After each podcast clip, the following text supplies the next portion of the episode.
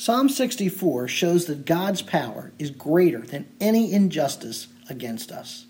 David writes this psalm as a prayer asking God to preserve him against those who were engaged in secret counsel against him, those who were committing injustice against him. Some of these people use their tongues like swords and their words like arrows, David says. And yet he expresses confidence that God will prevail against those who do injustice. And so Psalm 64 is a song of confidence in God's justice, a song of confidence in God's justice. We're going to begin with verses 1 through 6, the oppression of the enemy. The oppression of the enemy. Hear my voice, O God, in my complaint. Preserve my life from dread of the enemy. Hide me from the secret counsel of evildoers, from the tumult of those who do iniquity, who have sharpened their tongue like a sword. They aim bitter speech as their arrows, to shoot from concealment at the blameless. Suddenly they shoot at him and do not fear. They hold fast to themselves an evil purpose. They talk of laying snares secretly. They say, Who can see them? They devise injustices, saying, We are ready with a well conceived plot, for the inward thought and the heart of a man are deep. David begins here with a cry to God, Hear my voice, indicating that he is speaking out loud. And he addresses his complaint to the Lord, asking him to preserve him from the fear of the enemy. Now, the word fear here denotes David's anxiety or David's terror that's caused by his opponents, his oppressors. He says they're enemies. And here in the text, it's it, in the English, it's written as a singular, but it's best rendered as enemies according to the Hebrew term. It's in the plural. Now, David wants God to hide him from the secret counsel of these evildoers. To be hidden by God is to be sheltered or concealed, that is, to be protected by him. And this secret counsel includes the plots and plannings of his opponents. These plots, which are centered on rebellion, tumult, or commotion, are being hatched by the wicked who are workers of iniquity.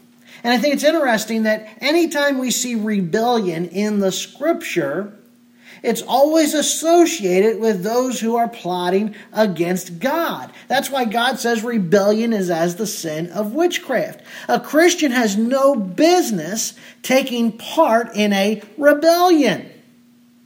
Oh, we're going to rebel. You know, he's not my president. He's not my governor. This one's not this. This one's not that. I've got news for you. If you're a believer, if you're a Christian, you're not supposed to side with the rebellious, with those who want to rebel against God ordained authority. Whether we like that authority or not isn't the question. The question is, what does God's Word say? And God's Word clearly says in Romans 13 what we're to do with governing authorities. And that's certainly not to rebel against them, it's to pray for them, it's to obey them. The only time we have a right, biblically, to go against something that the government tells us to do is when it's contrary to God's Word. That's clear. There should be no Christian sitting here that's listening who's contemplating overthrowing the government or who's getting involved in these conspiracy theories as to what this one's doing and what this one's plotting and so on and so forth. This is this is what David's talking about here. That you know, he says, "Hide me from the secret counsel of these evildoers." You know, over the last several months, all we heard about was this QAnon theory this QAnon conspiracy nonsense. Christian, you have no business being motivated by QAnon. We're to bring every thought captive to the Word of God. And somebody hiding in the shadows, typing in their mommy's basement on their computer screen, is certainly not someone who Christians ought to be tr- putting their trust in. They're hatching their schemes and these ones who are hatching their schemes, David says, are workers of iniquity, and they love to use their words. They plot and plan the rebellion. You know who you're really in rebellion against? You're in rebellion against God and His Word. That's right, God and His Word. The attacks consist of underhanded plots and verbal abuse. That sounds a lot like today, doesn't it? Oh, it's very easy for people to abuse other people verbally on social media. Oh, we can get on there and we can make comments. Listen, I'll bet nine out of ten people wouldn't make the comments they make if they had to say it to the person's face. Oh, but it's so easy to go online and, you know, be a social justice warrior online and type, type, type, type, type away and, you know, slander people and put up what, how you feel and this, that, and the other thing. Again, that ought not be the way of the Christian. We're to use our words to build up, not tear down. We're to use our words to speak truth, not lies. We're to speak the gospel. We're supposed to be ambassadors for Christ who use our words to bring repentance and regeneration and forgiveness. And David says, They sharpen their tongue like a sword. They launch their words like arrows, and their words are rooted in bitterness, David says. In other words, they're slanderous, they're evil. Their goal is to take David by surprise. That's why they launch these arrows in secret or in ambush. And it's sudden. And you know what David says? They have no fear of God. If they had any fear of God, they wouldn't act this way. And they're bitter and they attack the blameless. You know, that's always the way. Always the way. The innocent, the blameless are always the ones hurt by those who are gripped in bitterness and shoot off their tongues, shoot off their arrows from their mouths to attack other people. You know, this picture of secret attack with their bitter plots hitting the blameless is just like today's political terrorism which, by the way, let me tell you something, comes from irrational, hidden sources, quote unquote, on both the left side and the right side of the issues. You know, I, I, I sit back and I shake my head in disgust because you know there's there's always some group out there who is oh well you know if this person gets and it doesn't matter if they're on the right or the left it's you know worst case scenario if this person gets in blah blah blah blah blah well if this person gets stop dealing with the what ifs trust God God raises them up God takes them down so sit down shut up and let God do His business. And you commit yourself to doing what God wants you to do. If you're going to run your mouth about something, run your mouth and pray. Pray to God for His will to be done on in heaven and on earth. Oh, but, but what about this? What about don't worry. You don't have and it's none of your business, Christian. Focus on what God's commanded you to do. If Christians today were so interested in something, try getting interested in what Christ told you to go and do. Go and make disciples. Go and preach the gospel.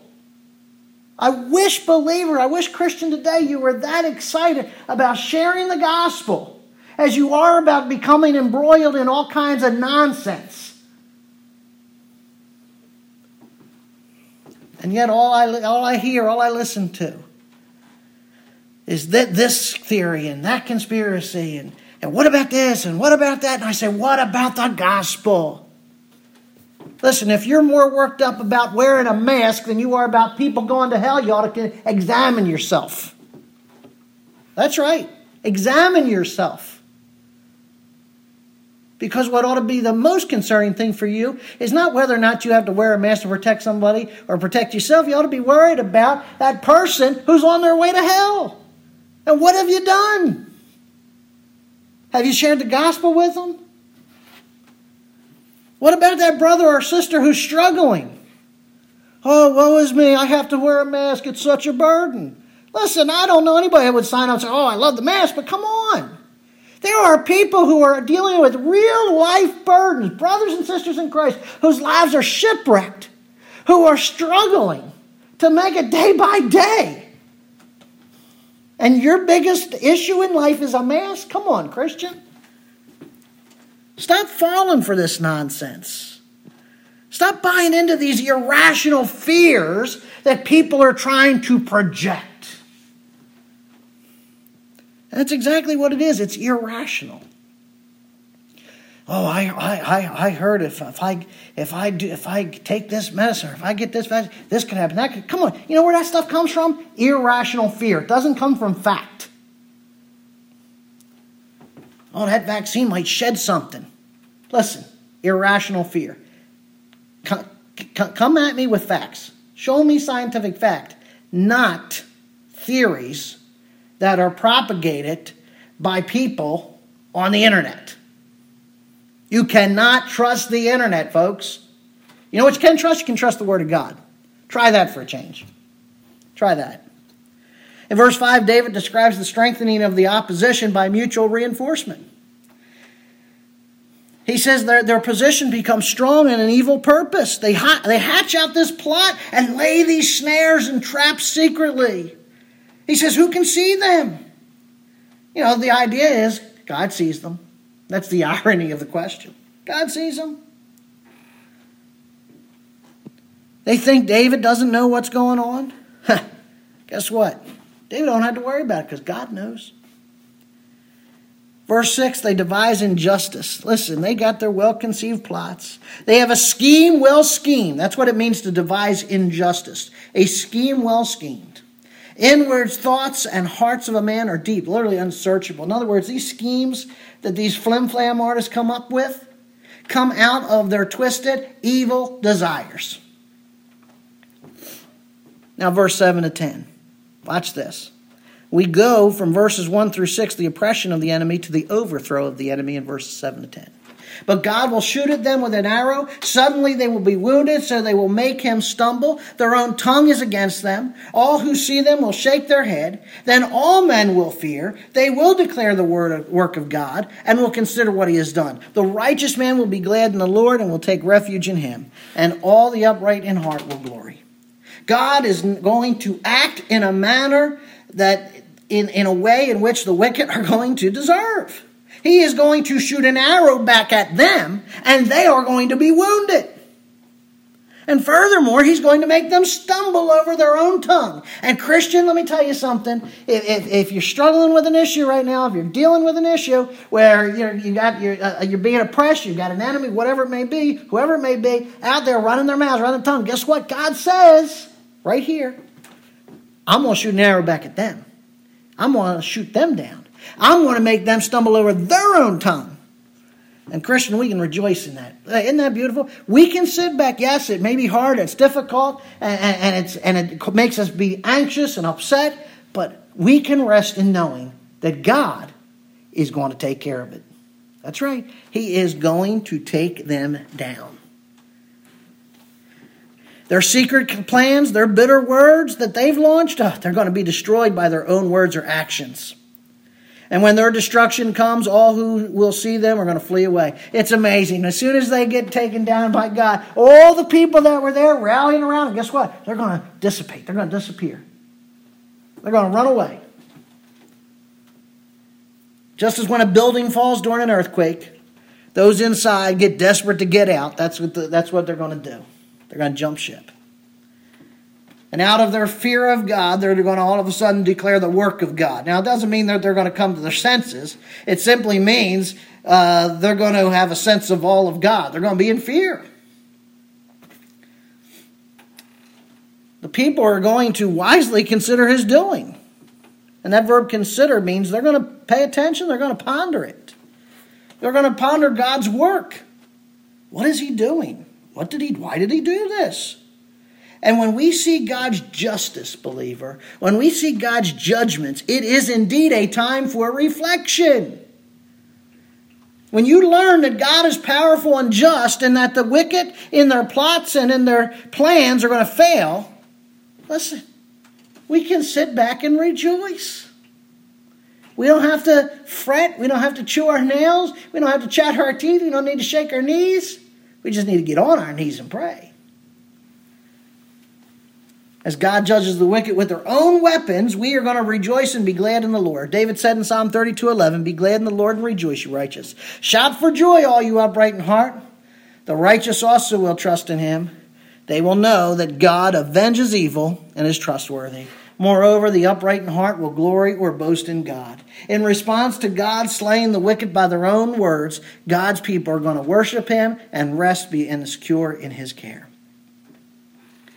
You know, we're never going to know all of the gossip, all of the plots, or all of the attacks that are going to be launched against us. But we do know that God knows, and He's going to act on our behalf.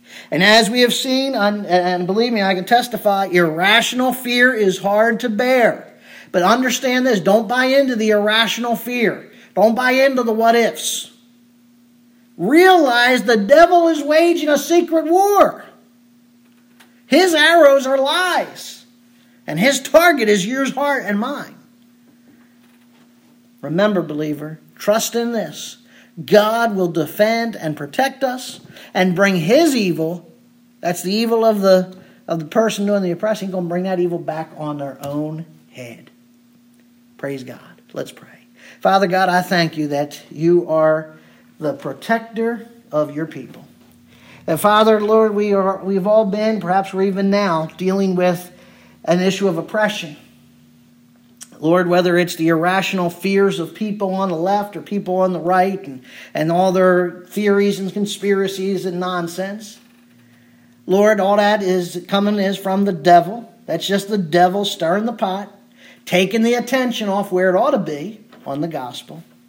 And so, Father, I pray if there's those that are listening that have found themselves buying into that nonsense and getting themselves all worked up about it, that, Father God, you would work on them, cause them to repent of that, Father, cause them to uh, rebuke that nonsense, and, Father, get themselves focused on where they need to be on proclaiming the cross of Christ.